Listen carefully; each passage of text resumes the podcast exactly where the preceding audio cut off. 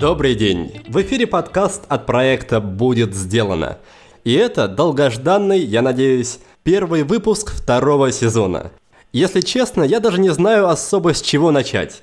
Хочется много всего рассказать, но тогда выпуск затянется на дополнительный час. Поэтому лучше я ограничусь коротким рассказом о том, какие изменения постигли подкаст и что стоит ждать от него в ближайшем будущем. Итак, изменение номер раз – Теперь выпуски будут записываться вживую, а не через Skype, как раньше.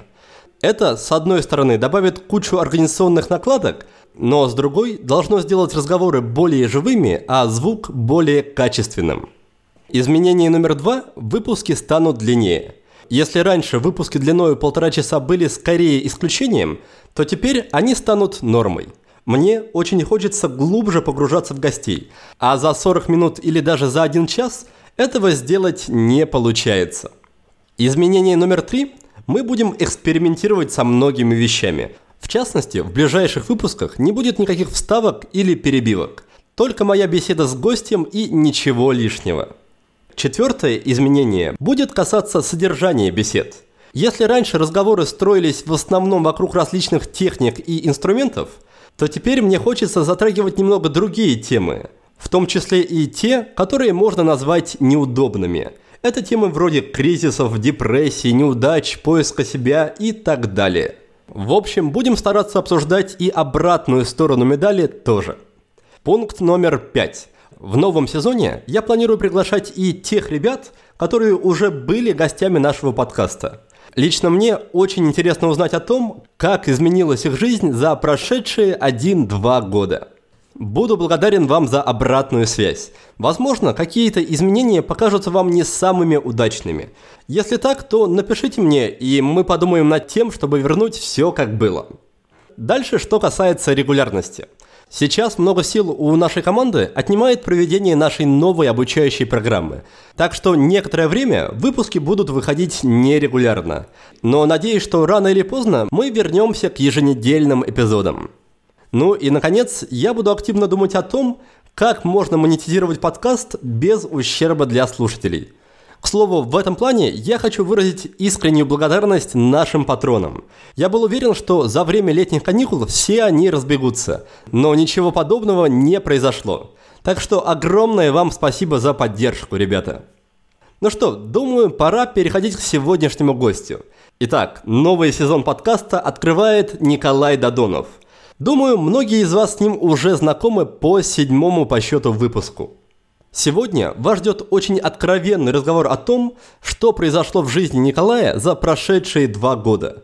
С какими вызовами, трудностями, проблемами и препятствиями он столкнулся и какие уроки из этого извлек. Приятного прослушивания!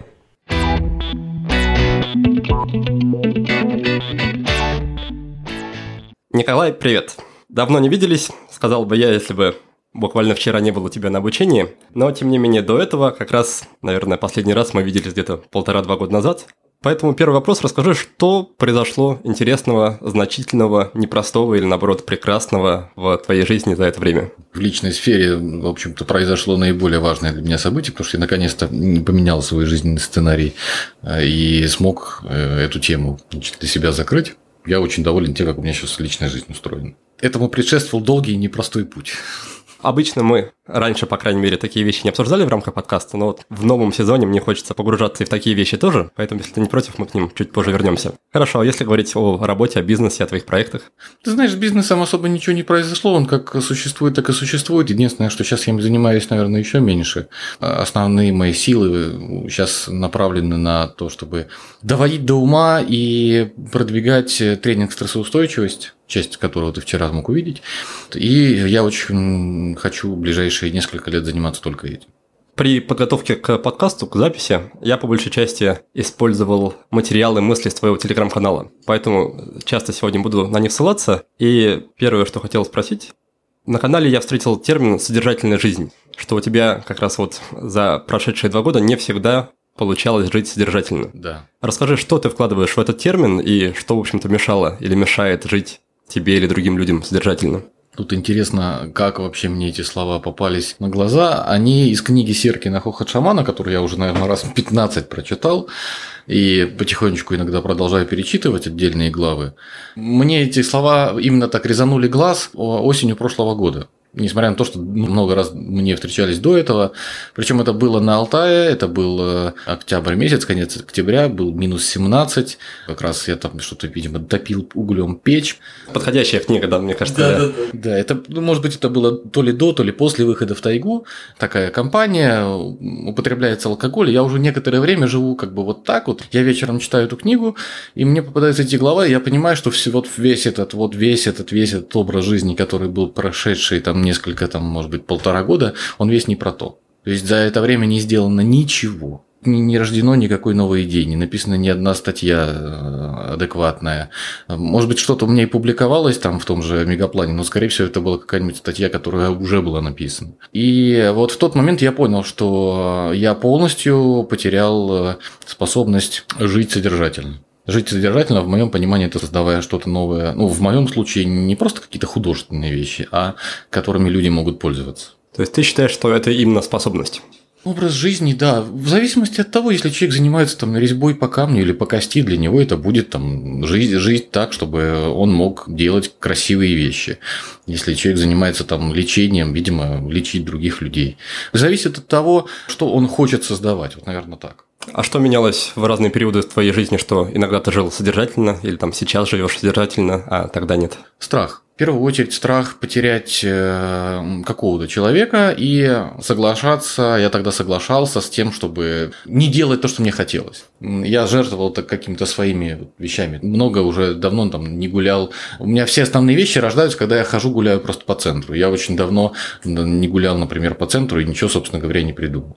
Угу. То есть ты хочешь сказать, что когда мы идем на уступки, вопреки каким-то своим, не знаю, приоритетам, то это всегда ведет к какому-то предательству себя и в конечном счете выливается в такую несодержательную жизнь?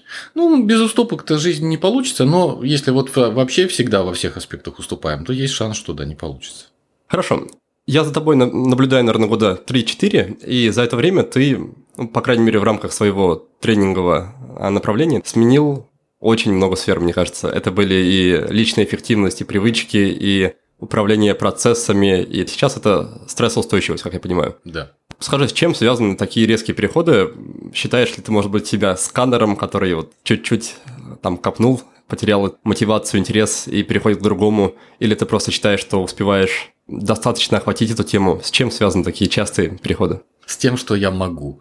Во-первых, было бы ошибкой думать, что я занимаюсь разными темами. Для меня это все одна и та же тема, это психология поведения. То есть, что касается личной эффективности, что касается планирования, что касается там, управления проектами, что касается вот сейчас там вопросов стресса, то это все одно и то же. Объект моего внимания человек. И те концепты, те, те теории личности, которыми я пользуюсь, они, в общем-то, одни и те же, просто их все прикладные области разные. Вот. И область привычек, она очень тесно связана с областью стресса, на область личной эффективности, ну, собственно говоря, тоже связано там, с областью тоже стресса. И все это там, в, свою, в свою очередь связано с вопросами там, мышления, которым я планирую заняться еще позже. То есть там, через какое-то время, когда я закончу совершенно точно э, бизнесовую составляющую стрессоустойчивости, а планирую я это, из, из этого делать большой проект, не сам, а с методистами, которые бы это вот доносили я бы очень хотел заняться вопросами именно определенной модели мышления, которой я тоже занимался. Но вот я бы очень хотел там, через, не знаю, лет 5-7 вплотную заняться этим. Хотя это все вот для меня это все об одном, это психология поведения. А, смотри, логично предположить, что человек, прорабатывая какую-то тему, он всегда движется вглубь. Угу. И начиная, допустим, с личной эффективности, ну, я просто по себе смотрю, что ты, например, даешь людям техники какие-то, да. и потом понимаешь, что они для кого-то работают, а для кого-то нет, и, скорее всего, причина немножко глубже. И так раскапываешь еще один слой, еще один слой, еще один. А на твой взгляд, такой самый нижний слой, с которым ты планируешь работать, или с которым, в принципе, человеку стоит работать, чтобы решить проблемы там, в поведении, он как раз вот лежит в вопросах, которые ты сейчас прорабатываешь про стрессоустойчивость или где-то еще глубже?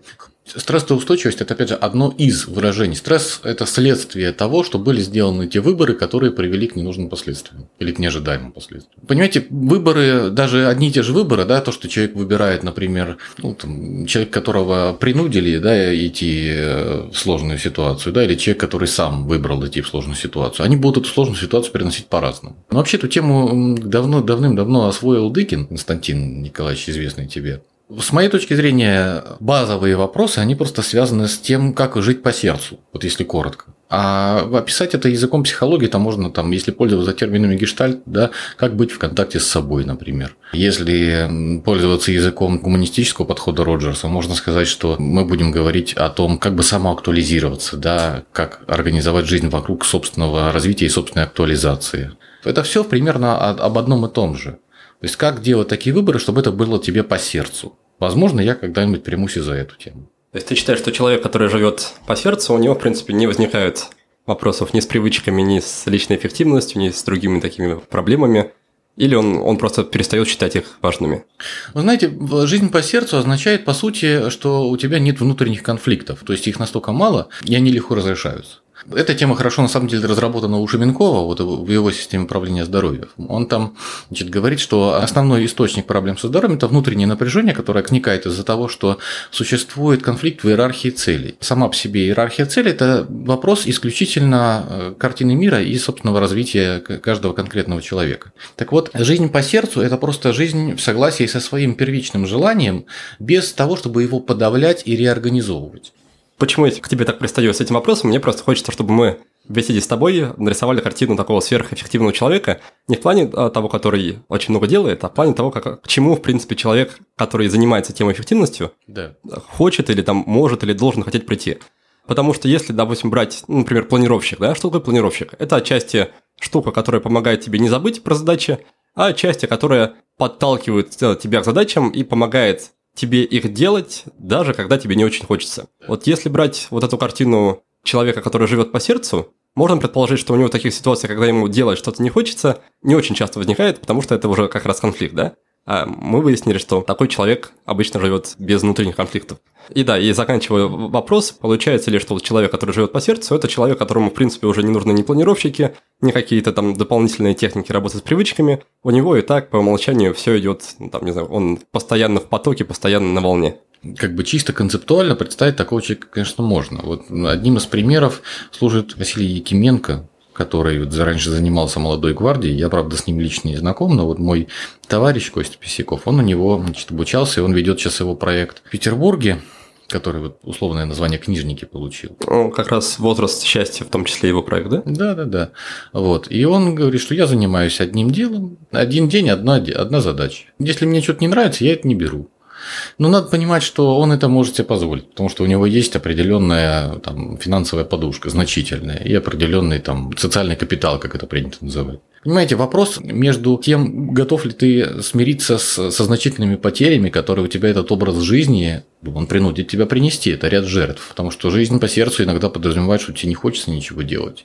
И тогда ты не хочешь идти на работу, но тогда, скорее всего, тебя уволят современный человек в современном обществе, если он вынужден каждый день зарабатывать себе на жизнь, скорее всего, ему будет непросто. Вот прям непросто. Либо ему придется найти такую работу, которая относится к его сфере интересов и, по сути, является его хобби, что не всегда тоже возможно. Я, честно говоря, очень не люблю спекуляции на тему предназначения. Я считаю, что поиск предназначения – это такая, знаете, это не очень правда, Потому что конкретного предназначения у человека нет, у него есть спектр интересов и спектр занятий, который под этот спектр интересов попадает, а жизнь иногда ставит такие рамки, что и не найти.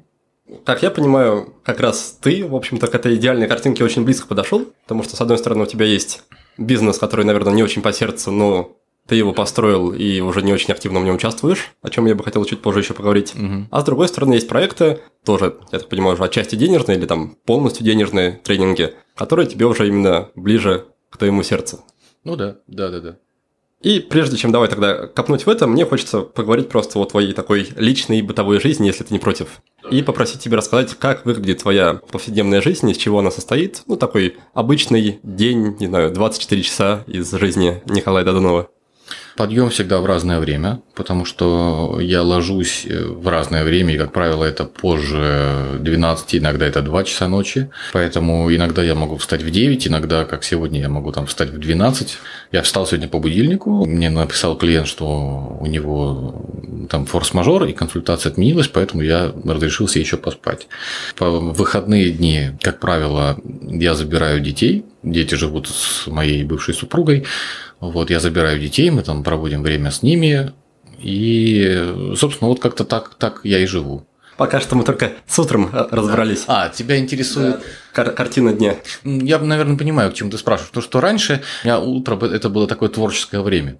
А моя поездка на Алтай закончилась тем, что, возвращаясь оттуда, я сказал, что не бывает выборов без потерь. И я выбрал потерять отношения, к которым я очень долго стремился, чем потерять себя. Потом уже как бы вернувшись в Петербург, я сознательно задвинул все на второй план и выделил для себя утро как время творчества. Я просыпался там примерно там, в 9-10, у меня стоял чайный столик, я пил чай, я что-то писал, у меня телефон лежал всегда в беззвучном режиме, вообще я на него не смотрел. То есть не было ничего, ничего, ни компьютера, ничего, только ручка и тетрадка. Где-то до часу, наверное, я этим занимался, Потом что-то записав, я уже ехал в контору и там занимался какими-то делами. Приобретал лютый заряд отрицательных эмоций и вечером там занимался уже какими-то повседневными делами. Это, кстати, был очень хороший период, потому что он показал... Я очень любил свое утро, когда вот тихо, спокойно, прям, прям творческое такое утро, ты, ты можешь писать, ты можешь о чем-то думать. Я очень не любил свой день, я очень любил вечером возвращаться, вот снова тишина, спокойствие. Я тогда еще жил один, тишина, спокойствие, и снова тебя никто не отвлекает. Это, блин, не очень хорошо, потому что любые подвижки воспринимаются очень болезненно. Ты понимаешь, что если у тебя не получается провести утро так, как ты хочешь, то это лично меня очень гнило. Разве это не просто обратная сторона привычек? То есть, когда мы внедряем условно любую привычку, например, бегать, да, мы понимаем, что у нее есть бонусы, которые нам дает энергия, заряд, здоровье, и мы понимаем, что нам приходится платить за эту плату, что если по какой-то причине мы не позанимаемся, у нас будет дискомфортное чувство. Мне кажется, что это немножко глубже, потому что это тесно было связано с моим ощущением какого-то внутреннего душевного комфорта, потому что я к тому времени что-то так задолбался за полтора года там всяких разных рабочих, творческих и личных поисков, что сам по себе момент и возможность посидеть спокойно и не чувствовать неприятных эмоций, она была для меня очень ценна. Продолжая разговор о привычках и практиках, на канале в Телеграме ты писал, что был отрезок короткий в конце сентября 2016 года, угу. когда ты пребывал в состоянии чистейшей осознанности да. на месяц. Да, да, это был август-сентябрь. Да. да, расскажи про этот период и расскажи, что мешает, в принципе, пребывать в подобном состоянии постоянно на регулярной основе. Да, это, это на самом деле для меня очень интересный опыт. Я как раз тогда консультировал по поводу метамодели мышления, связанные с э, дефицитарными потребностями и действиями человека. Уметь различать грань между абстрактным мышлением и предметным мышлением предмет, о котором я тогда говорил, для меня он был настолько ощутим, что я буквально его чу... я мог его почувствовать. И приехав э, из Москвы, у меня тогда было выступление в Сити, это было выступление для Института внутренних аудиторов в офисе компании KPMG, а до этого я консультировал там же в Москве, там у меня было несколько клиентов. Я провел там, я встретился с Дыкиным, он меня где-то неделю, наверное, покоучил и научил меня практике поиска блокирующих решений. Ну, в общем, я кое-что над собой подшаманил и решил, что я настолько устал, что я ничем не буду заниматься вообще, вот неделю. Все, не буду выходить из дома, ничего не буду делать. А совершенно случайным образом в тот момент мы поставили по, по моей конторе, там был исторический рекорд по выручке. И это позволило мне вообще не заниматься делами и позволило мне замедлить темп мышления, выполняя определенные практики. То есть с утра это было обязательно там дыхательное упражнение с паузой. Вы делаете сначала выдох, ну, когда выдох сделан, вы делаете вдох, вы делаете выдох, на выдохе вы замыкаете горло и как бы так на, на 2-3 секунды. И потом цикл повторяется. Это очень такое вот успокаивающее и замедляющее упражнение. Я в нем там проводил примерно полчаса, достигал состояния какого-то такого вот прямо аж кристальной осознанности. И для меня вдруг стало понятно, что на самом деле все, что мы в жизни делаем, все эти заработки, все эти беготня, обучение, вся вот эта вот шелуха, она на самом деле всего, всего лишь для того, чтобы остановиться, чтобы почувствовать вот тот самый момент покоя, когда тебе хорошо. Я шел по Таврической улице, и я вижу, как листья начинают с деревьев высыпаться, и они у меня как летят в замедленном, как в замедленном кино. Я так чувствую, я так ярко и точно чувствую момент, что э, такой кайф его невозможно передать, когда ты чувствуешь точный момент, и кроме момента для тебя вообще ничего не существует. Я вот так вот прожил август и сентябрь. Почему я из этого состояния вышел? Потому что оно подразумевает медленный темп. То есть ты не должен торопиться, ты не должен ускорять свой темп мышления. И, к сожалению, когда мне в конце сентября нужно было заниматься консультациями, даже редкие консультации, а потом необходимость хотя бы раз в неделю ездить в контору, уже по чуть-чуть, по чуть-чуть, но оно тебя ускоряет, ускоряет, ускоряет, ускоряет, ускоряет, ускоряет, и ты теряешь вот это вот спокойное, размеренное мышление, спокойное душевное состояние, и все это состояние уходит. А для того, чтобы его достичь, приходится отказаться, ну, как бы разорвать связи с внешним миром, потому что он гораздо быстрее э, колеблется, чем нужно для того, чтобы чувствовать себя хорошо.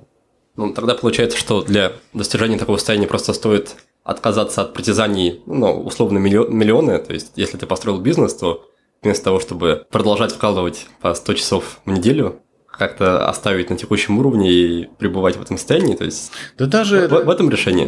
Не знаю, я вот думаю сейчас, а если бы я жил в деревне, например, и было бы у меня хозяйство, то выйти там ночью поливать огород, а утром доить коров, корма заготавливать, это, наверное, тоже как-то бы мешало. Я тогда же очень много занимался чтением и просмотром материалов, связанных с даосизмом. Не зря же они ну, в монастыри уходили. И Лао Цзи, да, и Джуан Цзи. И не, не зря же они имели как бы статус такой, который позволял им вообще ничем не заниматься. Да, монахи, монахи занимались тем, что они исправляли путь. То есть тут жили как бы чем, чем придется, да, и занимались в духовной практике. Мне кажется, тут просто концентрация на своем внутреннем, и все остальное для тебя перестает существовать.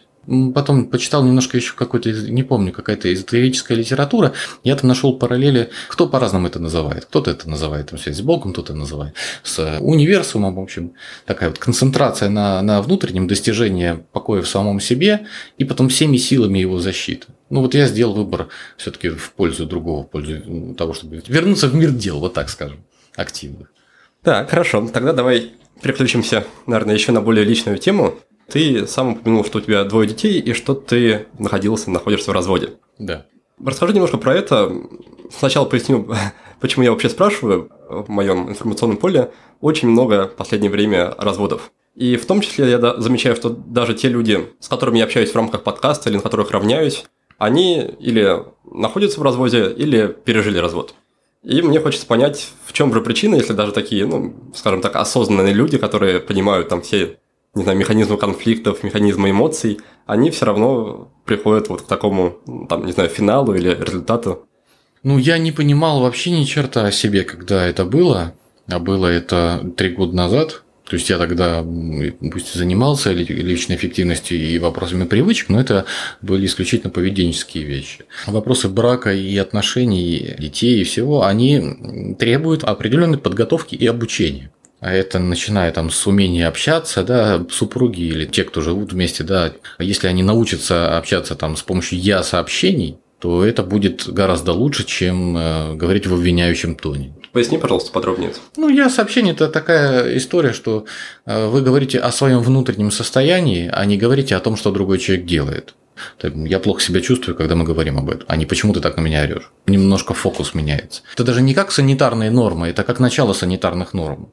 Ну, поскольку я женился очень рано, как, как и многие, в общем, в нашей стране и в нашей культуре, я женился очень рано, я женился, мне было 23 года. Я заканчивал консерваторию, я ни, ни черта не умел, кроме как играть на инструменте. И на заводе проработал, на заводе «Алмаз» тут кораблестроительным. О чем вообще может идти речь, когда молодой человек, который вообще там по жизни ни черта не умеет, не понимает, там, вступает в брак. Он может реализовать свою физиологическую функцию, продлить роды, и все. Тут вариантов нет. А для того, чтобы все у них нормально сложилось, э, нормально сложилось не только с внешней стороны, да, вот там они прожили вместе 33, 33 года, и теперь у них 10 правнуков, а еще и внутренней стороны, что они 33 года эти прожили в э, относительном счастье, я говорю относительном, потому что не бывает его абсолютно, люди мало того, что должны как бы подходить друг к другу по темпераменту, желательно, чтобы у них были еще какие-то здоровые личности, чтобы не было созависимых отношений, а мои отношения, они были в большей части созависимы.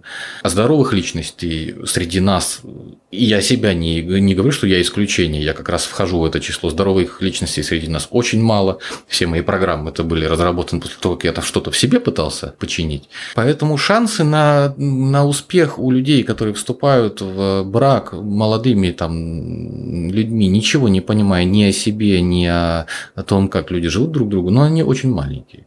А как тогда можно оценить, что шансы подросли? То есть по каким признакам можно понять, что я созрел до взрослых отношений каких-то? Созреть, да, несет такой оттенок пассивности. Да, я, я готов. Тут мало быть самому готовым. Понимаешь, Никита, ты можешь быть сам готов, а другой человек может быть не готов. И а, вы можете друг друга любить, но у вас может ничего не получиться, это правда. Такое тоже бывает, мне такое было. В твоей ситуации, в твоей картине мира, как решался вопрос с детьми? То есть, я думаю, что у каждого в такой ситуации встает вопрос потерпеть ради детей или там развестись и дальше как-то смотреть уже на тот урон, который ты наносишь ребенку разводом уже по мере развития событий. Тут как бы урон, который ты наносишь ребенку, оставаясь в семье и чувствуя себя плохо, еще вынуждая другого человека чувствовать себя плохо, еще неизвестно, какой урон больше. Тот, который он получает в семье, видя нервных родителей, которые ссорятся, либо тот, который он получает, видя, что родители живут раздельно, а потом находят себе новых партнеров. Было исследование, когда пытались э, детей вырастить, не нанося им психологических травм и что ничего хорошего не получилось. Такие люди становятся неспособны как бы к жизни. А есть иллюзия, что мы можем не травмировать ребенка. Мы его можем стараться не травмировать, но мы его обязательно травмируем, даже сами не зная чем. Тут вариантов нет. И я все-таки считаю, что надо в первую очередь задумываться о своем личном счастье, потому что если ты сам как родитель несчастлив, как ты можешь дарить ребенку тепло и любовь? Родители, которые задвигают свое личное счастье, как они ведут себя с ребенком, они как бы стараются дарить ему тепло и любовь, но внутри нет э, их достаточного количества этого тепла и любви. Им на себя-то не хватает. А ребенок просит внимания, а они устают, они хотят там сами посидеть или отдохнуть, или поспать, или там, не знаю, телевизор посмотреть, все что угодно. Ребенок просит внимания, они срываются на ребенка. Там могут шлепнуть, могут крикнуть. Не потому, что они плохие, а потому они еще и жрут себя за то, что они вот так с ребенком, я там плохой отец или плохая мать. Это сплошь и рядом. Не потому, что они плохие, а потому что им делиться нечем. Я считаю, что все первоначально это личное счастье. Самое время мне тут немножко извиниться перед тобой, слушателями, что сегодня у нас такая будет беседа по большей части в негативных тонах. Может быть, еще под конец вернемся во что-то более веселое. А пока хочу продолжить обсуждать опять-таки, вспоминая твой телеграм-канал, ты там довольно много делился о таких попытках вернуться в себя, в колею после срывов, да. каких-то апатии, депрессии, чего-то такого. Сначала такой абстрактный вопрос немножко. Как ты сам воспринимаешь и считаешь то, что ты делишься так открыто, будучи да, специалистом в этой области? Как это влияет, на твой взгляд, на твою репутацию? То есть люди начинают воспринимать, что как же так, кому я пойду учиться, если у него самого проблемы? Угу. Или ты считаешь, что они воспринимают, что ну раз у него есть проблемы, то он тоже живой человек, значит, наверное, и мне это тоже поможет. Или ты вообще об этом особо не думаешь? Я об этом не думаю, потому что мне, честно говоря, все равно, что люди обо мне думают. Вот все равно. Я пишу в телеграм-канале именно потому, что там нет комментариев и нет лайков. И это позволяет мне не видеть реакцию аудитории и не ориентироваться на то, что ей нравится или не нравится, а писать то, что мне самому важно. Это первая часть. Вторая часть, которая касается восприятия меня, Позавчера я в больнице был, там у меня близкий родственник сейчас находится по причине э, операции. И хирург очень резко, там, которого я просил поменять перевязку, потому что была очень тугая перевязка, доставляла большую боль. А, не могли там дождаться этого ординатора. Я пошел в ординаторскую хирургу, два раза его отвлекал, он там что-то был занят, он в конце концов нахамил мне, нахамил мне так вот, серьезно нахамил. Но потом быстрым шагом пошел и поменял перевязку, и как бы в общении с больным он, я так послушал, как он, как он говорит, это было тепло, это была забота, и это были умелые руки, которые все, все поставили на свои места. Я потому что да, и, собственно, мне все равно, как он разговаривает, главное, чтобы он работу свою делал. Дел. Вот в моем случае я точно знаю, что если дело касается вот вопросов, там, связанных там, с прокрастинацией, стрессоустойчивостью, там, мотивацией, чем-то еще, я с высокой вероятностью могу дать результат. Я стараюсь с людьми быть вежливым. Да? Ну, нравится человеку, как, что я пишу, не нравится человеку, что я пишу, это его личное дело. Если он хочет результат, он может обратиться ко мне с какой-то вероятностью, достаточно высокой, он его получит. Есть вероятность, что он его не получит. Ну, все остальное меня не волнует. Сам ты в какие-то такие моменты слабости и упадков чувствуешь ли ты какой-то дополнительный такой оттенок вины, что как же так, я вот учу, и при этом самому не получается. Ну, я, я спрашиваю, потому что сам такой мысли собой замечаю, что в момент не знаю, той же прокрастинации у меня автоматически вот это включается на фоне, что эх ты, там, видели бы тебя там твои студенты. Mm-hmm. Ну, ты знаешь, э, такое у меня действительно есть, поэтому пока что я, я ничего не делаю по теме привычек. Ты меня вчера спросил по поводу книги, и я подумал, что, наверное, еще один весомый фактор, что я не, не заканчиваю ее, что я сам до сих пор не вернулся в нормальный режим питания. И у меня большой лишний вес сейчас снова. Просто пока, пока у меня есть с этим проблемы, я этим не делюсь. Раз уж ты а, сам упомянул книгу, давай немножко на нее переключимся. А, как раз, насколько я помню, три года назад, да, в 2015 году вышла в свет твоя книга под названием «Anti-Time Management». Да. Очень здоровская книга, я читал в издательстве «Питер», да? Да, спасибо. А, расскажи, повлиял ли это как-то, этот факт как-то на твою жизнь? Стало ли у тебя, не знаю, больше поклонников, клиентов, заказов, чего угодно? То есть, изменило ли что-то на уровне таком материальном появления книги? Не особо. Ну, то есть, конечно же, она принесла какое-то количество заказов клиентов, но так, чтобы это резко на порядок что-то изменило, нет, такого не было. А какие у тебя, в принципе, были ожидания от нее? То есть, ради чего ты писал ее? Ты знаешь, на тот момент я ее писал, потому что надо было. Я тогда сотрудничал с тренинг-центр «Свой бизнес». Ребята говорили мне, что надо книгу, надо книгу, надо книгу. И все вокруг говорили, что надо книгу. Ну, я, я ну, и написал.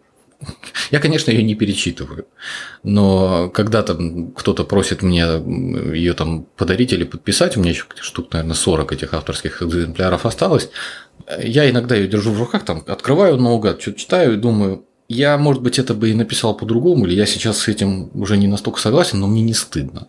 Я считаю, что это хорошая книга, потому что она реально приносит пользу. Меня есть несколько человек, которые до сих пор пишут о том, что а, вот помогает, реально помогает. Мне очень приятно. Самое для меня важное, что, оказывается, это ее рекомендует. Она уже, оказывается, давным-давно закончилась, а народ ее рекомендует, и, видимо, там с флипбусты скачивает или откуда-то еще, и вот как-то, в общем, она распространяется.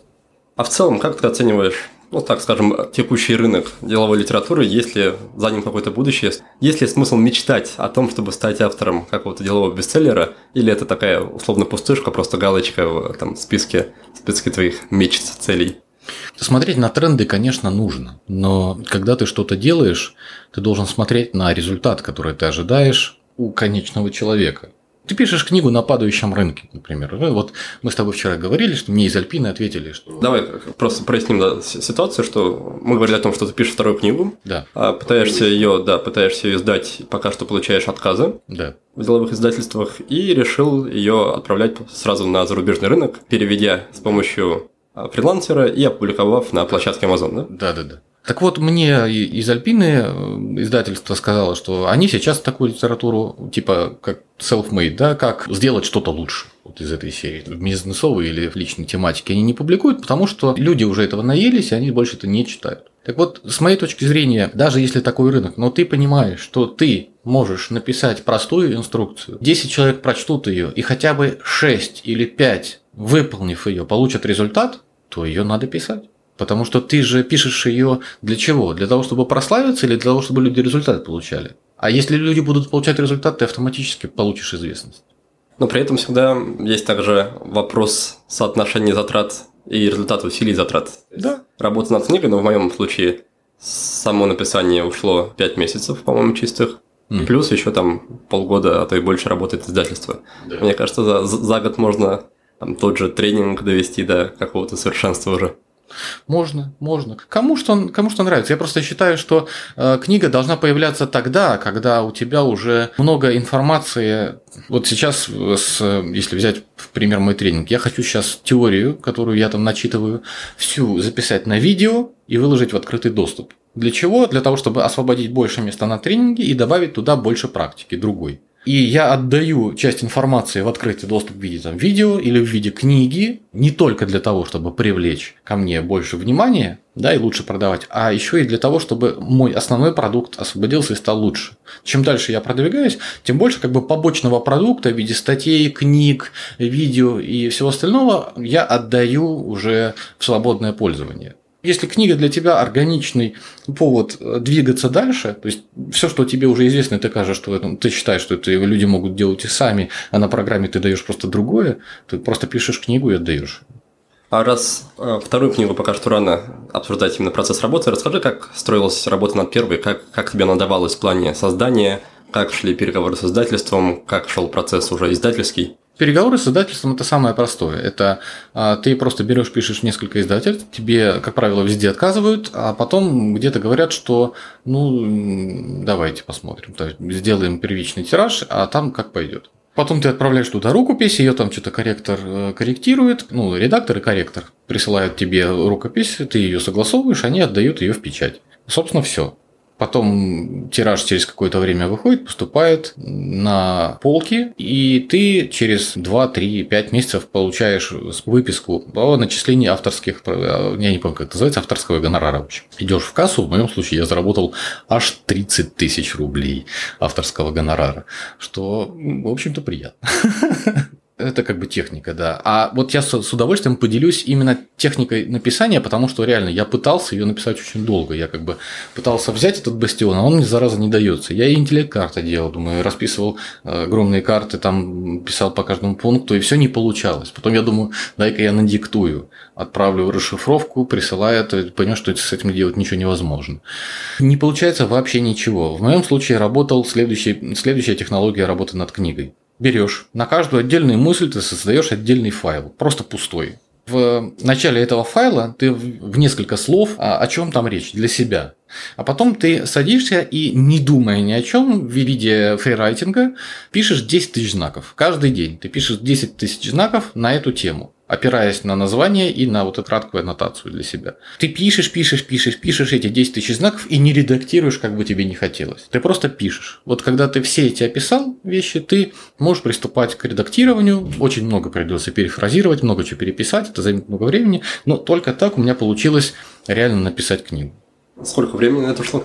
Ты знаешь, когда я вышел на этот режим, то я где-то две трети писал месяца три, а последнюю треть я написал чуть за неделю. Каждый вечер я приходил, и каждый вечер 10 тысяч знаков, как здрасте.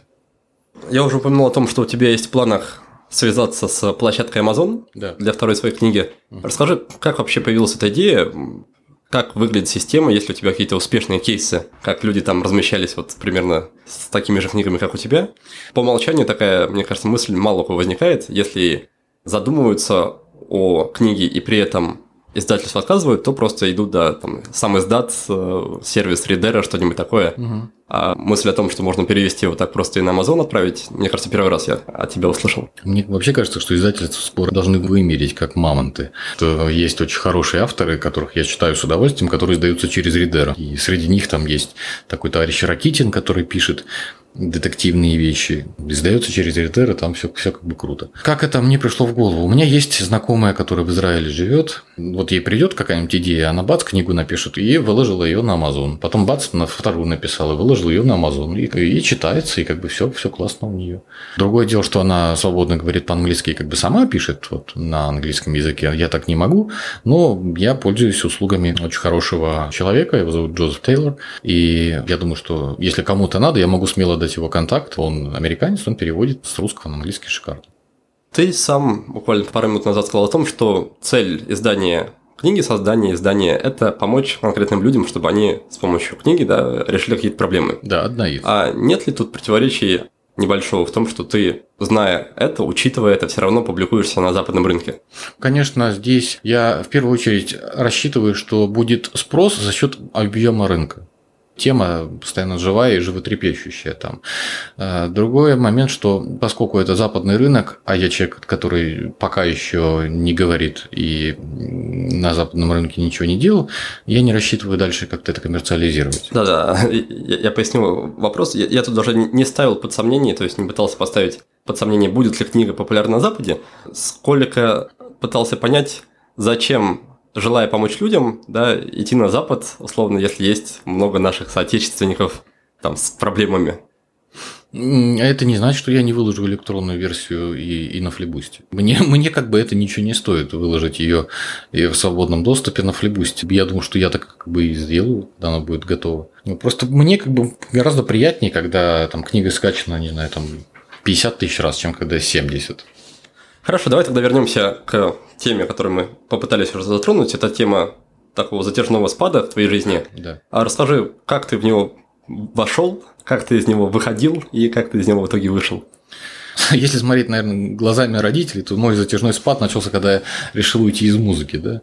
Потом, несмотря на то, что я там был женат, родились дети, какое-то финансовое благополучие наступило. Давай так, лично для меня затяжной спад, я тогда расскажу, что он для меня значит. Для меня затяжной спад значит, что когда я теряю способность создавать, и что, безусловно, я не зарабатываю. Ну, не зарабатываю столько, сколько бы мне хотелось, вот так скажем, и, и постоянно. Вот. И еще третий критерий – это когда не в той форме, там, в какой я хотел бы. С чем этот затяжной спад был связан? В первую очередь с тем, что, с тем, что я вообще ничего в себе не понимал. И те высокие уровни тревоги, да, которые я переживал, там, ну, какие-то разные эмоции, я после развода, я же, собственно говоря, не, не, не научался вообще слушать себя и понимать себя вообще, что со мной это происходит. Как, в общем-то, и значительное количество людей в нашей стране не слышат себя и не понимают, что внутри них происходит, да не, не осознают, что они переживают. Когда Дикин мне открыл, собственно говоря, глаза на мой внутренний мир, что я стал понимать, что вот мне плохо, например, а вот мне не очень плохо, а вот мне очень плохо. Что это значит? Он своей работой сделал так, что я стал измерять правильность или неправильность выборов по отношению того, что я чувствую. Чувствую я себя лучше или чувствую или я себя хуже в отношении этого. Это его ключевая главная работа, которой я ему по гроб жизни благодарен. Отказ от ряда вещей, которые я делал, наступая себе на горло, наступая себе на горло не значит, что там попирая свою гордость, а наступая на свои собственные потреб... душевные да, потребности, они привели к тому, что у меня в некотором смысле стал снижаться заработок. Я решил бросить тренинги по личной эффективности. Давай немножко перефразирую, чтобы понять. То есть ты перестал делать то, что не хотел, и стало чуть хуже в плане финансов, да? Да. Да, я, я решил бросить тренинги, потому что тогда в том варианте я чувствовал, что что-то, блин, не то. Вот в том варианте, в котором я делаю, я чувствовал, что какая-то лажа, я недоволен. Я недоволен, я почти стыжусь своей собственной работы. И я думаю, да и хрен на него. И бросил. В ретроспективе оценивая это, считаешь ли ты, что это было связано с синдромом самозванца или что-то другое было? Я считаю, что это было связано с отсутствием мозгов. В первую очередь у меня же. Ну, собственно, естественно, у меня, потому что это э, дихотомическое мышление. То есть это либо все должно быть идеально, либо никак. А задать самому себе вопрос или вообще спросить аудиторию, что, ребята, как вам? А что вы считаете, а вот, и понять, в каком проценте, да, какие вещи, в каком выражении, у кого, как работают. А, я что-то решил, я что-то там себе надумал, думаю, да и все. Считаешь ли ты, что это помогает, вот такие вопросы? Ну, потому что, опять-таки, зная себя, да, если я нахожусь в таком состоянии, когда недоволен своей работой, да. спрашиваю людей, они говорят, что все хорошо, я придумываю 150 разных трактовок, да объясняющих, что на самом деле нехорошо. Да. Это они просто жалеют меня, там пытаются приободрить, еще что-то вот возвращаясь к нашему разговору о браке, да, это вот те элементы нашего внутреннего нездоровья, которые распространены достаточно широко. Сейчас я после большой работы над собой отчасти из них избавился, я готов помочь тебе с этим. Если бы я мог как бы трезво и взросло подойти к вопросу к этому, я бы, конечно, не бросил так вот, знаете, э, как последний тур Филиппа Киркорова, не бросил бы это делать и продолжал бы это делать. Потому что иногда я для корпоративных активных клиентов я бы эти тренинги веду, и в основном о них очень такие положительные отзывы. Тема с привычками то же самое. Казалось бы, тема разработана, я не употреблял алкоголь. Почему? Я что, сходил подшился? Нет, я работаю по своей собственной методике, я снял у себя употребление алкоголя. Точно так же у меня хорошо получалось с питанием, там хорошо получалось с режимом. Ну да, сейчас питание и режим не так, как, как мне хотелось бы видеть, но я решил, что я пока просто не готов уделять этому достаточное количество сил и времени для того, чтобы их поставить. Меня волнуют сейчас другие вопросы.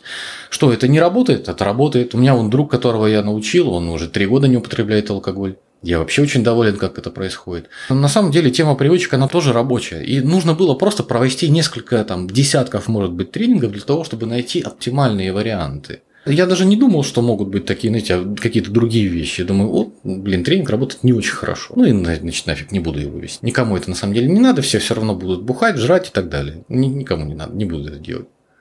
Итак, ты перестал проводить тренинги да, по каким-то причинам, которые сейчас считаешь уже не очень мудрыми. Что происходило дальше? А дальше финансовый спад, да, и дальше длительный достаточно период, когда из-за просто неудачных стечений обстоятельств и решений, которые касаются личной области, я там снова вернулся к употреблению алкоголя, опять же, что не способствовало там, личностному росту и развитию вообще.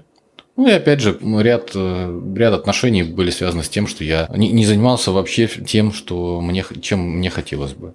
Вот это я называю для себя спадом. И, в общем, можно сказать, что глобально его причины две. Первая – это просто незрелость мышления, что зачем бросать, это немножко такая психопатичная да, организация, когда ты бросаешь, просто решаешь как бы все послать и все с нуля, что у меня так бывало. Я от этого сейчас избавился, хочу, хочу верить. Вторая – это на тот момент мое там нездоровье, которое приводило к тому, что я попадался в зависимые отношения. Хорошо, расскажи тогда, пожалуйста, как ты выходил из этого состояния. И, наверное, перед этим вопрос, уточнение. Да, для меня проблема вот таких апатичных, депрессивных состояний в том, что даже зная там миллион техник или там зная, что, что нужно делать в такой ситуации, ты не делаешь их, потому что просто нет сил, потому что тебе не хочется ничего вообще делать. И вот как раз с этим, с этим уточнением расскажи, как ты поступал и как, на твой взгляд, поступать нужно в идеальной такой картине. Очень хороший вопрос, потому что я, ну, почти год назад, осенью прошлого года, как раз попал именно в такое состояние, когда прям финиш. Я уже понимал, что так нельзя. Как раз дело касалось употребления алкоголя. И что я ничего не делаю, там я ем все, что, все, что придется, я занимаюсь целыми днями какой-то полной ерундой, то есть у меня уже нет каких-то внешних факторов. А просто я занимаюсь херней. Я там смотрю сериалы э, до ночи, потом не могу заснуть, потом встаю в 12, потому что э, всю ночь не спал. Ничего не делаю, потому что сил нет. Так вот несколько месяцев подряд. Я вроде как пытался, я там понимал, что, что я могу взять грубо говоря, перепрошиться да, своими же собственными силами. Но каждый раз ты думаешь завтра. Завтра снова сил нет. Или завтра там снова ты в контору поехал, целый день там, а обратно приезжаешь уже как бы ты устал и хочется чем-нибудь другим позаниматься. И меня единственное, что спасло, это понимание того, что так дальше нельзя, и создание внешнего обязательства. То есть я публично сказал о том, что все, мне как бы кранты, мне надо что-то с собой делать, и поэтому я завожу телеграм-канал, и поэтому я буду туда публиковать то, то, что я делаю с собой. Без этого, без внешнего обязательства что-то делать мне уже было никак. Тут то, что я наблюдаю, обычно люди, которые в похожей ситуации начинают вести какую-то активность, это то, что они перестают вести какую-то активность публичную через пару дней. Не-не, мне это реально помогло, потому что само, сам по себе момент, что если ты говоришь, что ты э, сошел с рельс, да, и что вместе с тем ты знаешь, как на эти рельсы вернуться, и ты публично говоришь о том, что ты на них возвращаешься, будь уж любезен, давай. По алкоголю-то это же вообще тема одного вечера ты просто садишься, там, кое-что прописываешь, потом делаешь определенные психотехники, и как бы и все. Может, так немножко подробнее? Значительную часть я уже в прошлом подкасте говорил, что, что именно надо делать. Сначала исследование ощущений во время как бы, употребления, собственно, неважно чего, либо ты там сладкое ешь, да, либо ты алкоголь употребляешь. В момент ты исследуешь свои ощущения, направляешь внимание на них. А потом ты э, анализируешь мотиваторы, то есть ради чего ты это делал и что ты получил на самом деле, страхи, что случится плохого, если ты бросишь так делать. И анализируешь там расхождение, какие, -то, какие твои цели и ценности, да, и куда куда, в общем-то, тебя это приведет, насколько расхождение. А потом ты просто заменяешь шаблоны, э, заменяешь им на паттерное поведение через техники визуализации в трансе. Вот все. А, есть устойчивая такая мысль, даже, наверное, афоризм, цитата на тему зависимостей, о том, что человек никогда не избавляется от зависимости, он просто меняет одну на другую. То есть, избавившись от чего-то одного, ты, скорее всего, будешь подвержен влиянию чего-то другого. Да, очень похоже на правду. Весной этого года, после многих-многих проработок, после того, как я исписал две тетради проработками, я как-то пришел обычным вечером после какой-то такой же работы суетливой, вообще непонятной. И прихожу домой вечером, чувствую, блин, как хорошо-то, а? Прям хорошо. Ничего такого не меняется, вообще нифига.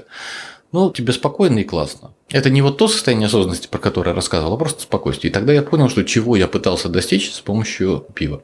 То есть после вечера заглушить вот этот вот весь внутренний трэш, чтобы выпить пиво, да, чтобы успокоиться. То есть получается, что исходной точкой и точкой такого подъема было именно создание канала в Телеграме, на котором ты уже начал. Да, создание внешнего обязательства, да. да. Публичное заявление о том, что я принимаю решение делать по-другому. Ну, собственно, это Герасичев же использует активно. Это его самый, один из самых сильных инструментов. Это на самом деле тема берновская транзактного анализа, что, то, то, что ты делаешь, то и цель. Что если ты типа заявляешь, что ты хочешь быть здоровым, а ты сидишь вечером каждый у телевизора, так твоя цель сидеть вечером у телевизора. А для того, чтобы измениться, тебе нужно делать по-другому. А того, чтобы делать по-другому, тебе надо заставить себя, и будет любезен внешние обязательства. Там примерно такая история. Такой немножко абстрактный вопрос. Считаешь ли ты себя в целом счастливым человеком и в твоей картине мира, что для тебя счастье? Да, я считаю себя с каждым днем все более и более счастливым человеком. Я, во-первых, счастлив благодаря, опять же, тому, что немножко мышление поправил. Я счастлив, несмотря на то, что существуют вещи, которые меня расстраивают, иногда очень сильно огорчают. У меня есть моменты, которые меня очень сильно радуют. Этих моментов в моей жизни пока что больше. И я умею получать наслаждение от ощущения просто самого процесса, что я живу. Скажи, считаешь ли, что счастье и состояние вот таких вот депрессий, затяжных апатичных состояний, они в принципе несовместимы. То есть счастливый человек, в принципе, не должен попадать в такие состояния. Или это вообще разные, разные плюса какие-то? Счастливый человек, он не может быть счастлив, э, это же не мания, да, чтобы он был счастлив там до, до, до опупения постоянно. Это скорее там преимущественное твое состояние, преимущественное то, то, насколько ты понимаешь, что все, все, что с тобой происходит, это нормально, и что происходит, происходят какие-то проблемы и несчастье, это нормально, и жизнь без этого никуда. Сейчас поясню тоже на своем примере, наверное. Я обычно думаю об этом так, что если вот взять человека и условно не трогать, чтобы в его жизни было все ровно, да, угу. и посмотреть на него, то можно сделать вывод, да, а, выводы какие-то о именно состоянии счастья. Потому что если меня так оставить не трогать, я скорее скачусь именно в какое-то унылое состояние со временем. А, например, а, взять мою жену, да, у нее наоборот, когда все ровно, все спокойно, у нее наоборот прекрасное состояние, именно вот наслаждается каждым, каждым моментом. Как считаешь, насколько такая оценка вообще применима и Говорит ли это о том, что, ну, не знаю, грубо говоря, мне нужно лечиться, если, если так, э, так есть? Ну, лечиться это громко сказано. Просто, скорее всего, твоя жена больше в контакте с собой, чем ты. И у нее есть контакт с внутренним, то есть с ощущением себя и себя э, во времени. И в контакте с собой она и счастлива. А ты чуть меньше в контакте с собой. Если ты будешь больше в контакте с собой, ты тоже сможешь быть счастлив в состоянии, ну, то есть, когда тебя не трогают. Да более того, ты в этом-то единственное, что будешь, наверное, находить свое счастье. Хорошо, как раз вчера во время тренинга ты упомянул такой тест, как тест Цунга, который позволяет определить состояние депрессии. Да. Расскажи, насколько ты сам с этим состоянием сталкивался, приходилось ли тебе консультироваться, лечиться, как ты к этому относишься, какой у тебя в этом плане опыт? Ну, я консультировался много, э, проходил терапию у разных специалистов. Опять же, очень много для меня Дыкин сделал. Потом я проходил совершенно другую терапию, я проходил. Потом я много занимался, когда освоил инструменты КПТ, много занимался самотерапией, самопомощью. Это как раз определяющее меня влияние оказало. Скорее, в состояние депрессии я, наверное, не э, попадал. Может быть, там какая-то легкая ситуативная депрессия. Ну, там есть несколько градаций. Бывают депрессии реактивные, бывают они эндогенные, аутохонные. Вот. Но реактивные, которые происходят в ответ на что-то во внешнем мире. Возможно, у меня была там какая-нибудь легкая реактивная депрессия на фоне дисбаланса химических веществ в организме, вызванного беспорядочным питанием, распорядком дня и употреблением алкоголя. Вот. Возможно, это было, да. Но я тогда тест не проходил, ничего не замерил. Ну, вообще, чтобы вы понимали, дорогие друзья, трехминутка просвещения, да, что в нашей культуре очень популярна вот эта история, что типа я должен сам справляться с своими неудачами.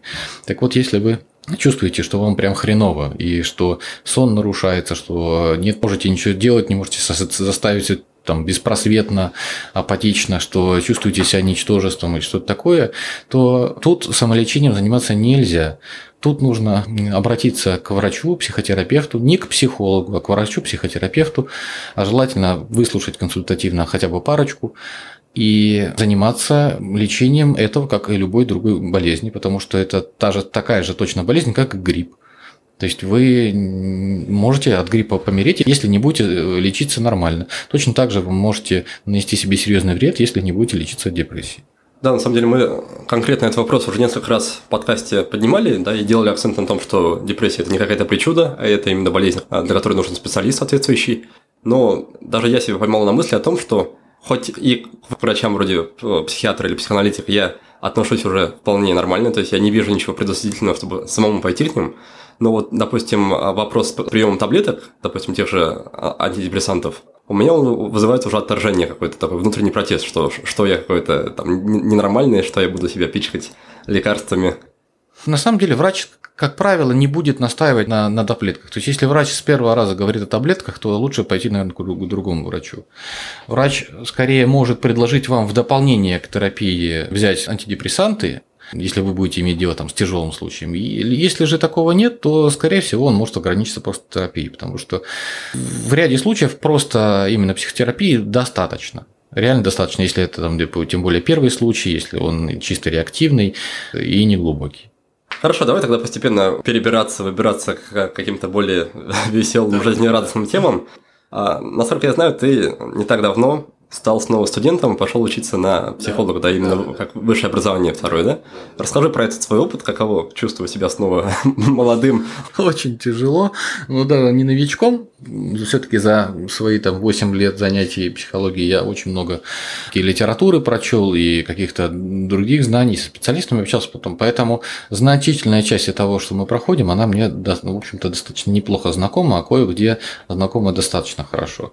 Для меня очень тяжело именно нагрузка, потому что 18 часов в неделю учебы это реально выматывает просто колоссально. Я после 10 часов учебного дня, там, с 9 утра до 6 вечера, я просто никакущий, я вообще ничего не понимаю, я ничего не могу делать. Я не знаю, почему я так устаю вот за партой, но я почему-то очень устаю. А расскажи немножко с точки зрения организации, как ты выбирал, куда именно пойти, какой специальность, какой институт, как принял решение? А ты знаешь, это все было очень случайно выбрано, потому что с девушкой мы обсуждали, мне девушка-психолог, она по поводу клиник говорила по поводу клинической психологии. Есть в институте Бехтерева, в институте Кровосарского, по-моему, полуторагодичные программы подготовки клинического психолога, но туда без диплома психолога не берут. Вот. Я стал смотреть, где можно получить диплом психолога, и вот как раз мне подсказали, что можно получить его в Институте психологии и социальной работы как раз на переподготовке. 800 с чем-то часов тебе за год начитывают весь курс психологии. То есть у тебя нет никаких предметов, кроме специальных. Это программа там пятилетнего обучения, из нее выброшена вся вот история, культурология, физкультура и все прочее, ставится только профильные предметы, и она заликована в один год. И, как я понял, в поисках того, что могло бы облегчить тебе процесс учебы, ты пошел еще на скорочтение, да? Да, и я оттуда ушел, не доработав, потому что ходить еще и на скорочтение, и туда у меня сил не хватило. Я отходил 4 занятия на скорочтение. Может быть, сыграло свою роль то, что не было какого-то такого прям подвижек. Так достаточно быстро читаю. А после 4 занятий на скорочтение я особо ничего не поменялось. Плюс еще там задавали большую домашку. И я понимаю, что ну, нет у меня времени, я не готов уделять столько времени для домашки. То, что нет времени, времени я просто не готов его уделять. И я решил, что ладно. Угу. нашел ли ты какие-то другие способы помочь тебе не выматываться так от, от учебы? Да, я прогуливаю.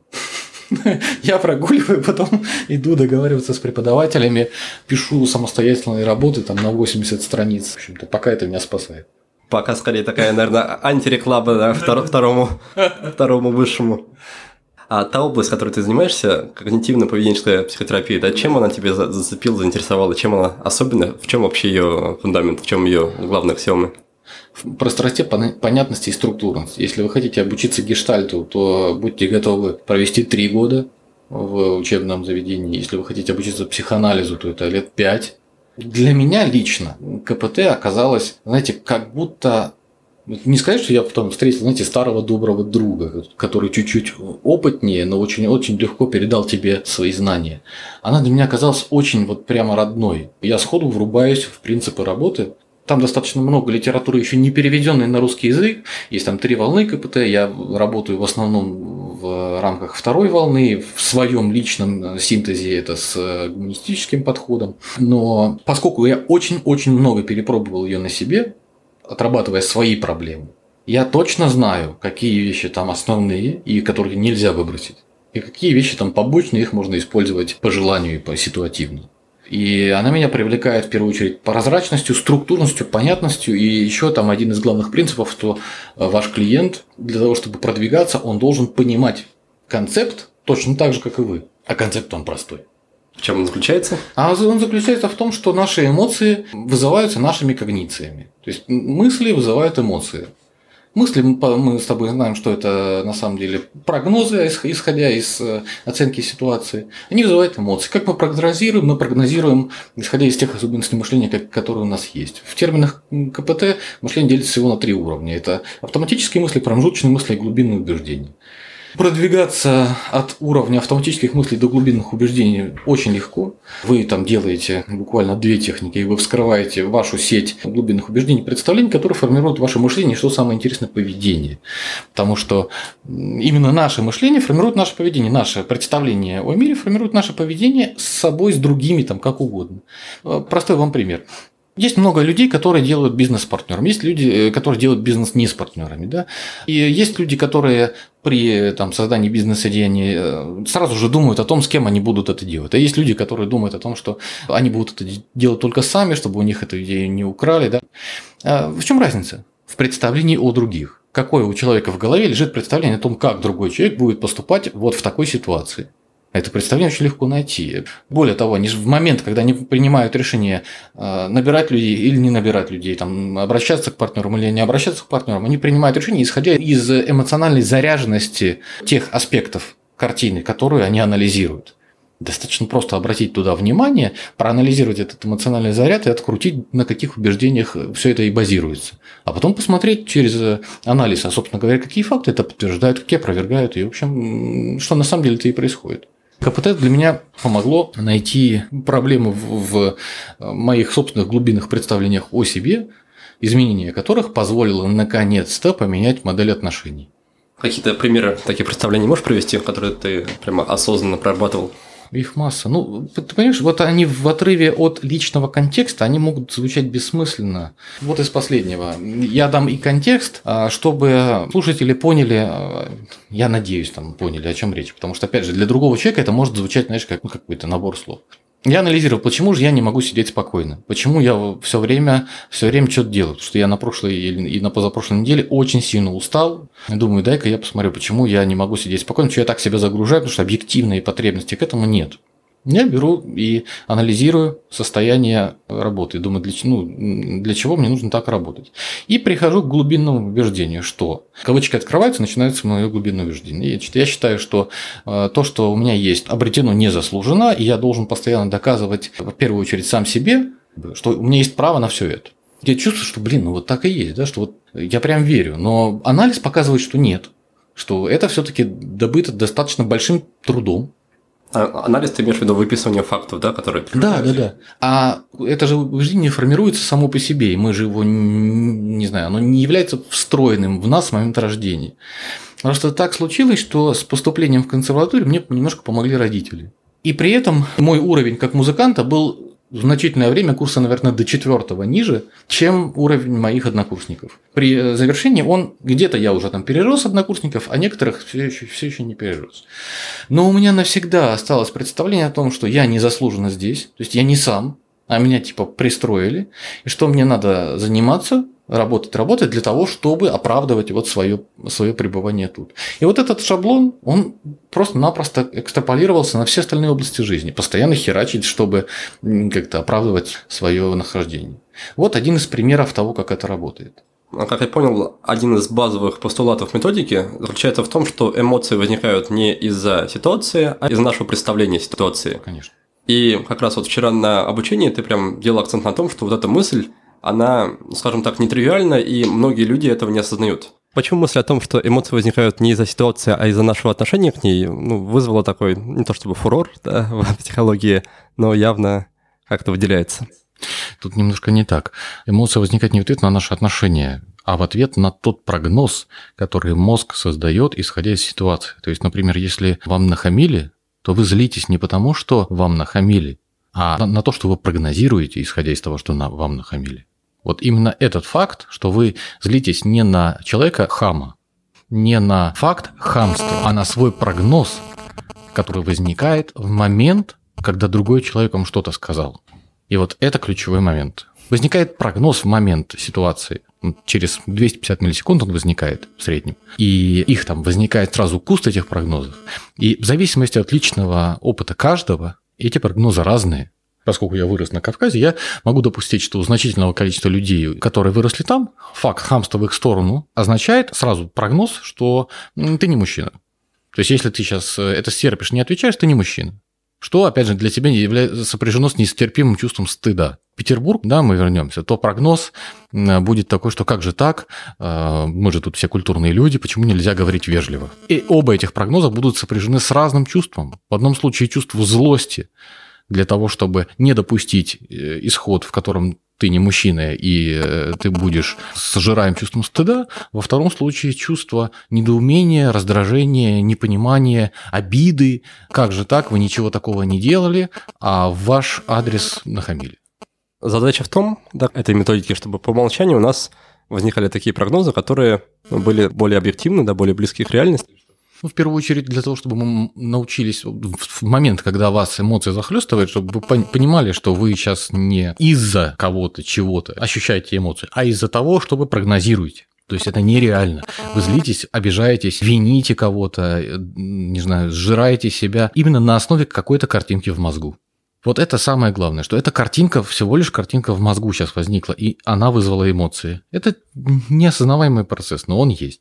Вот в этом стержень. Потому что тогда, даже если мы, опять же, там вернемся к вопросам с самоестом, с депрессией, там, со всем остальным, что вам хреново, да, от того, что не можете заставить себя что-то делать, не потому, что вы не можете заставить что себя что-то делать, а потому что вот какая-то картинка в мозгу сейчас есть, в ответ на которую вы себя раздавливаете, или их несколько. И это реально ключевой момент, потому что тогда оказывается, что мы сами себе придумываем свои эмоции. И тогда оказывается, что меняя, меняя свои мысли, мы можем менять и эмоции. И тогда оказывается, что поменяв там структуру представлений о себе, о других, мы можем, оказываясь в той же конфликтной ситуации, автоматически выйдут другие прогнозы, на которые мы будем более конструктивно реагировать. Ты брать, опять же, того же депрессивного человека, если его, подлечив его, он, оказавшись в ситуации, не дай бог, там, потери работы, в следующий раз скажет, что это очень неприятно, я действительно сейчас э, потеряю в деньгах, возможно, мне даже придется у кого-то их занять, возможно, я некоторое время не смогу платить там по обязательствам, Возможно, мне придется там продать машину, но это не делает меня ничтожеством. Это значит всего лишь навсего, что я потерял работу скорее всего, я найду для себя источник дохода в ближайшие полгода и смогу жить дальше нормальной жизнью. Упрощенно говоря, эмоция – это энергия для действий, да? Да. Если мы себя лишим сильных эмоций, не придет ли это к тому, что мы перестанем действовать в той степени, как, как нам бы этого хотелось, например? Ни в коем случае. Вот есть же субъективная избыточная эмоциональная реакция, CR, и она сама по себе сжирает гораздо больше сил, чем э, то, что необходимо сделать. И просто, если, не знаю, там мы видим на улице, как люди мусорят, и от этого бесимся, есть субъективная избыточная эмоциональная реакция. Она сама по себе за счет своей избыточности жирает огромное количество сил, которые мешают адекватному действию. Во-первых, адекватно эмоционируя, мы сможем гораздо более адекватнее и конструктивнее действовать. Это первое. Вот вы полгода в переговорах, да, вы разговариваете с разными людьми у клиентов, вас продвигают за ручку из отдела в отдел, вы выстраиваете отношения, носите подарки или не носите подарки, там, не знаю, как у вас принято. Вот уже вышли на подписание договора, договор вы несколько раз уступили, но все-таки договор, в общем, вас устраивает, все отлично, и тут в последний момент вам говорят, вам звонят и говорят, слушай, старик, мы все, короче, поменяли, у нас такие дела, в общем, мы не готовы тебе сейчас подписать договор, нам нужно серьезно поговорить вообще либо о том, чтобы его серьезно поменять, либо ну, вообще отказаться. И полгода работы на смарку.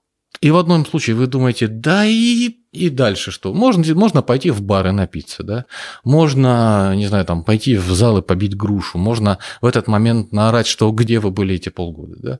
Но гораздо лучше сказать так, что, слушай, я честно тебе скажу, это не очень то, что мне хотелось бы слышать, не вовремя, неприятно, но давай, ладно, встретимся и обсудим, что же не так. Действие сохраняется, просто оно более адекватное.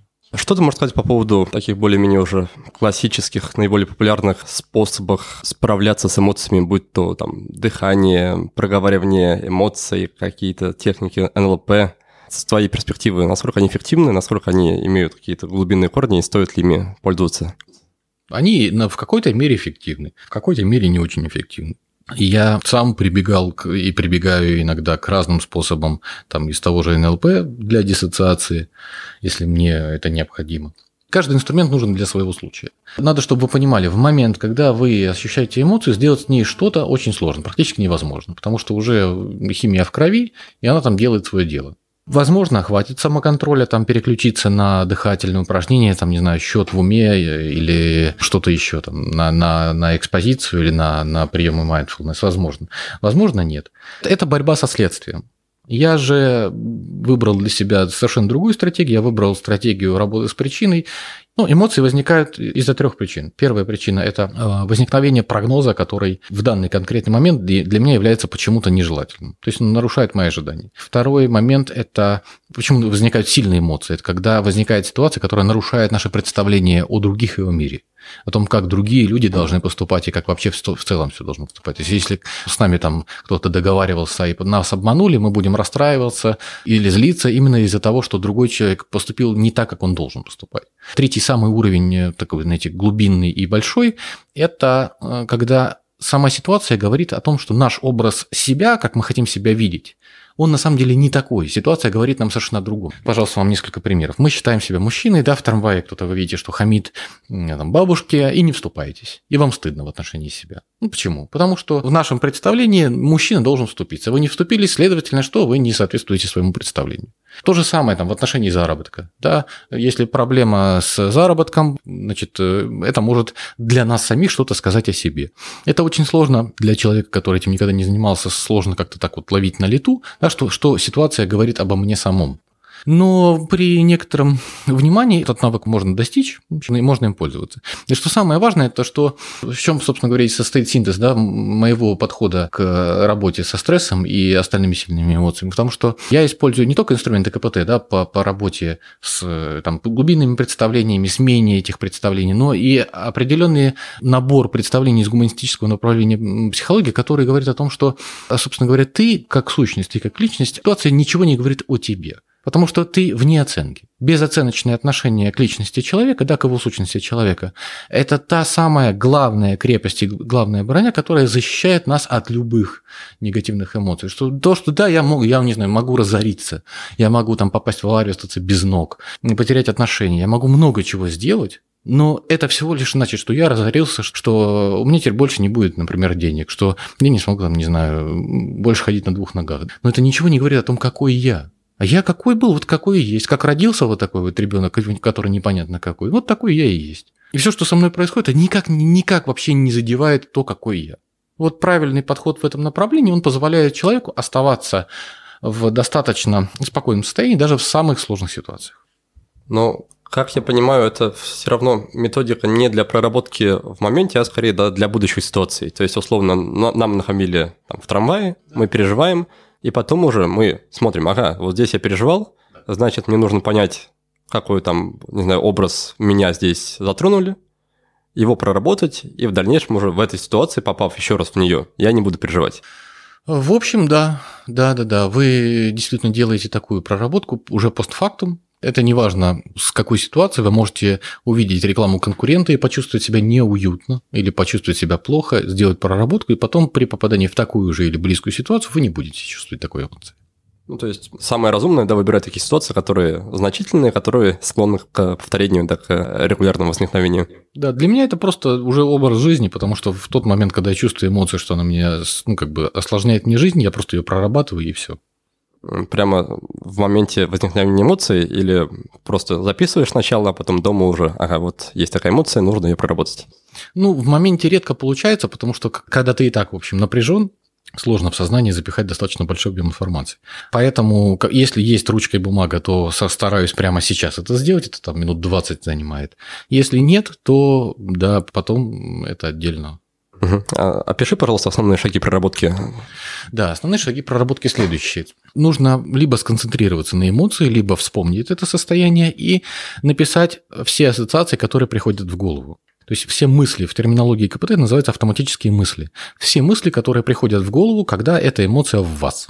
Можно анализировать эти мысли уже и сразу, но лучше идти дальше. Вы выбираете наиболее болезненную или болезненные мысли и дальше спрашиваете себя, что это значит для меня. И записывайте снова все ответы на вопрос, что это значит для меня. Делайте так раза три, уходите вглубь.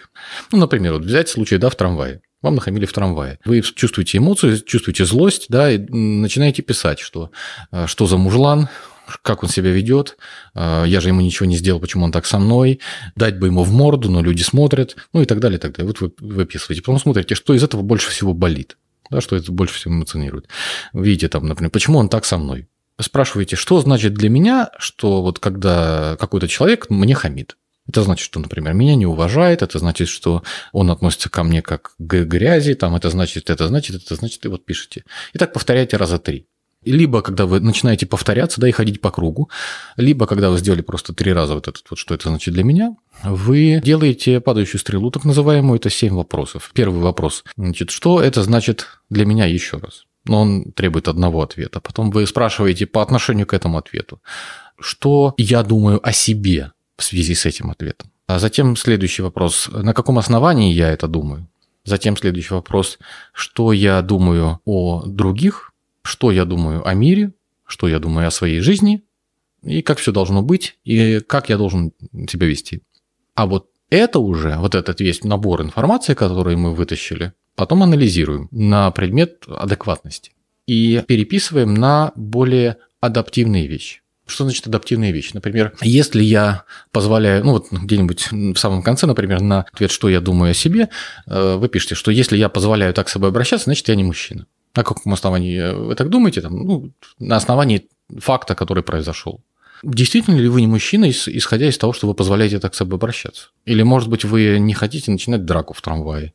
Или, может быть, вы считаете, что нужно как-то по-другому решать вопрос? Или вы считаете, что просто бывают такие люди, которые ведут себя как вахлаки, и которые иногда так себя ведут, и что-то с этим как бы ничего не поделаешь, иногда мы с такими людьми встречаемся. И вот анализ этой ситуации, разбор ее с точки зрения фактов, позволяет на нее взглянуть по факту. И там может выясниться, что действительно человек на меня накричал, потому что я проходил мимо, ему показал, что я его толкнул. Я бы хотел вести себя так, чтобы люди относились ко мне уважительно. И в следующий раз, если будут на меня так э, кричать, я постараюсь адекватно защитить свои границы. Ну, вот какая-то более адекватная формулировка позволит вам, несмотря на то, что это всего лишь письменная работа, при правильном ее выполнении она позволит вам чувствовать себя по-другому совершенно в этой ситуации. И снять переживания вот в моменте сейчас, когда вы делаете проработку.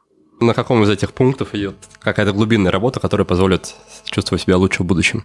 Глубинная работа начинается уже с момента, когда вы, выписав автоматические мысли, погружаетесь в ответы на вопросы, что это значит для меня. Там уже могут всплывать абсолютно глубинные представления о себе, о других, о мире. Но глубинные представления, они на то и глубинные, чтобы не меняться буквально за пару там, строчек. Это иллюзия. Потому что понимание того, что глубинное представление, оно не является инсталлированным в нашу голову с рождения – а это всего лишь навсего какой-то файл, который когда-то туда попал в каких-то условиях. Вот опять же, приведу свой пример. Я очень долго анализировал, почему вот обладая, допустим, каким-то там бизнесом и другими источниками заработка, лично на себя я почти ничего не трачу. И разбирая эту ситуацию, я вышел на глубинное представление, которое очень часто на самом деле появлялось в моей речи и постоянно было в речи моих родителей. Мне для себя ничего не надо. Оно в речи моих родителей повторялось очень часто. Это вот в основном дедушку, которого я очень люблю. Мне для себя ничего не надо. Вы там себе что-нибудь покупаете, а мне ничего не надо.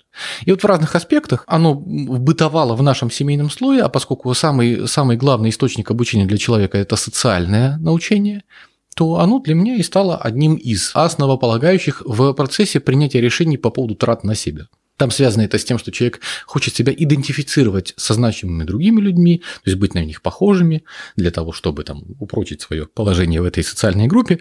А раз он идентифицирует, он принимает их некие, некие признаки. И я, значит, этот признак для себя принял. Но в момент, когда я это выкопал, я думаю, да елки-моталки, да как же так, мне для себя ничего не надо. Очень часто так бывает, что вы когда пишете, вы уже пишете и понимаете, что вы пишете ересь где-то процентов, наверное, 40 группы, ну, там от 30 до 40 процентов, им даже анализ не надо проходить, когда вот проходит проработка вот этих глубинных представлений. Они как только всплывают, люди сразу понимают, что шлак. Просто шлак, не мое. То есть у меня в жизни другие ценности. И как только для человека становится очевидно, что то, что он достал, противоречит его ценностям, его отношение к этому меняется, и он может написать сходу другую формулировку. Мне для себя нужно то, что я хочу. И в момент, когда я это сделал, я на следующее утро встал, поехал и купил себе машину. Не знаю, насколько уместно в рамках нашей дискуссии вспоминать это, но есть такие методики, называются BSFF, турбосуслик. Скажи, есть ли какие-то точки пересечения? Да, оно все примерно об одном. Вот турбосуслик, я честно тебе признаю, что я достаточно давно читал, а BSFF, мне кажется, что это такой вот синтез НЛП технологий с рядом других. Все, что есть, это просто отдельные взгляды отдельных людей на проблему. Из того контекста, в котором могли сформировать турбосус, несмотря на его там, эзотеричность или там, э, обилие мата, квазимотивационный аспект или антинаучный аспект, он в какой-то мере работает. И BSF тоже в какой-то мере работает. Я не очень готов применять эти методы, потому что я считаю, что меня не устраивает процент результата. И мне сам подход не очень нравится. Сколько времени тебе занимает проработка одной ситуации? От 20 минут до, если прям много приходится писать, что редко, до, наверное, минут 40. А как ты понимаешь, что можно уже остановиться, что результат получен? Я, как правило, не останавливаюсь, пока я не допишу э, до конца все. Я на это время вообще не экономлю. Я считаю, что если я могу поменять свое отношение к деньгам, что я сделал, если я могу поменять свое отношение к взаимоотношениям людей, что я сделал, это позволило мне в некоторых э, ситуациях занимать очень твердую и агрессивную позицию и не спускать людям косяков категорически. Если раньше я был готов идти на компромиссы, договариваться, передоговариваться, то я поменял свое отношение, и сейчас я жестко караю, э, если вот дело доходит до, прям до такого. Я прям караю-караю. Простой пример. Э, для меня было очень сложно лично сказать о том, что ты знаешь, у меня есть такой продукт, он стоит, он, не знаю, там столько денег, он очень классный, покупай. Для меня раньше это было сказать очень тяжело. Почему это было? Потому что в моем личном опыте есть определенное негативное отношение к продавцам. То есть не в моем опыте, в заимствованном опыте.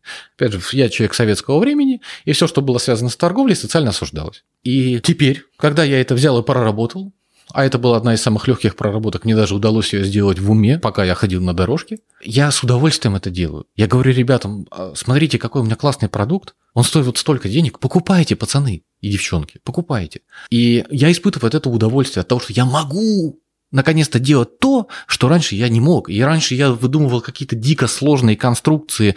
Маркетолог, автоворонка, куча денег, таргетолог, копирайтер, дизайнер, вот эту вот всю команду. Сроки сразу же гораздо больше. Стоимость, там, рентабельность ставят под вопрос мгновенно. А тут ты понимаешь, что ты просто берешь, прорабатываешь и идешь другим путем. Да кайф же. За что ты меня так? Ты все это описываешь как раз про меня, про таргетолога, сроки и прочее. Ну, я тебе обещаю, что у тебя этого не будет. Ладно, давай тогда напоследок тебе доставлю удовольствие и предложу как раз рассказать тебе о твоей программе, где искать информацию и так далее. Да, программа у меня называется «Стрессоустойчивость», но это название не касается только стресса, это название касается вообще управления механизмом эмоций. Собственно, если вы там по поводу каких-то проблем вы переживаете, я, конечно же, говорю о том, что это вам очень сильно, очень сильно поможет. Я начинаю приводить примеры вот с моих групп. Первая группа, которая у меня была, там был э, один из участников, 50 ему лет, и он тяжело переживал выход из бизнеса. Он очень расстраивался по этому поводу. В момент отработок его еще в конце первого дня отпустило. То есть он перестал переживать. На второй программе один из участников переживал по поводу возможного поступления. Он там уезжал в Германию, ему нужно было много готовиться поступать, он дико волновался он после программы перестал переживать по поводу предстоящего поступления и стал спокойно готовиться.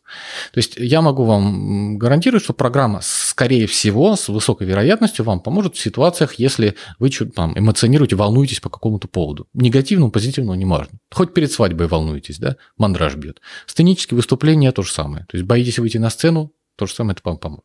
Второй аспект – это смена образа действий. Я вам покажу, как ваши мысли управляются вашими эмоциями. Вот тот пример с продажами, да, как раньше мои мысли управлялись тем, что я не хотел идти делать все сам, не хотел продавать сам. И я вот выдумывал долгую и длительную тему. Точно так же можно, почему он набирает себе тех сотрудников, которые его постоянно не устраивают. А, или почему он встречается с теми клиентами, которые не покупают, там, почему он устраивается на ту работу, на которой у него не получается. Ну, в общем, много разных тех вещей, которые человек делает, делает, делает, вроде как бы он искренне старается получить результат, но получает либо не полностью, либо вообще ни черта не получает. Вот тут я могу помочь увидеть, как вы, собственно говоря, своими руками делаете то, что вам не помогает. И тоже это поменять. По поводу сроков и по поводу точек проведения. Я веду ее только очно, это будет э, Москва и это Питер. Периодичность, пока мне хочется думать, что я выйду на раз в месяц.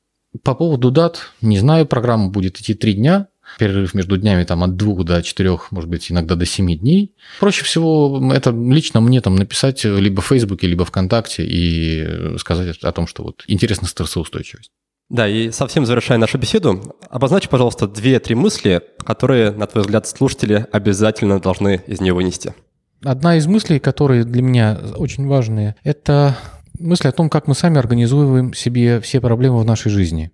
То есть пока человек не начнет заниматься анализом своих действий, своих жизненных сценариев, мысль о том, что все проблемы, которые с ним случаются, организует он сам, она очень тяжело заходит в голову. Если у нас не получается устроить себе личную жизнь, или не получается наладить отношения, или не получается наладить, э, чтобы в компании сотрудники были нормальные, то вопрос, как ты организовал себе такую жизнь, что ты делаешь, что ты своими действиями делаешь, либо чего ты не делаешь а, для того, чтобы у тебя это происходило, она для меня ключевая. То есть это вопрос принятия ответственности за все последствия своей жизни, да, даже на первый взгляд с тобой никак не связаны за последствия, как с тобой обращаются другие люди, какими действиями ты позволяешь с тобой так обращаться, например, в том числе.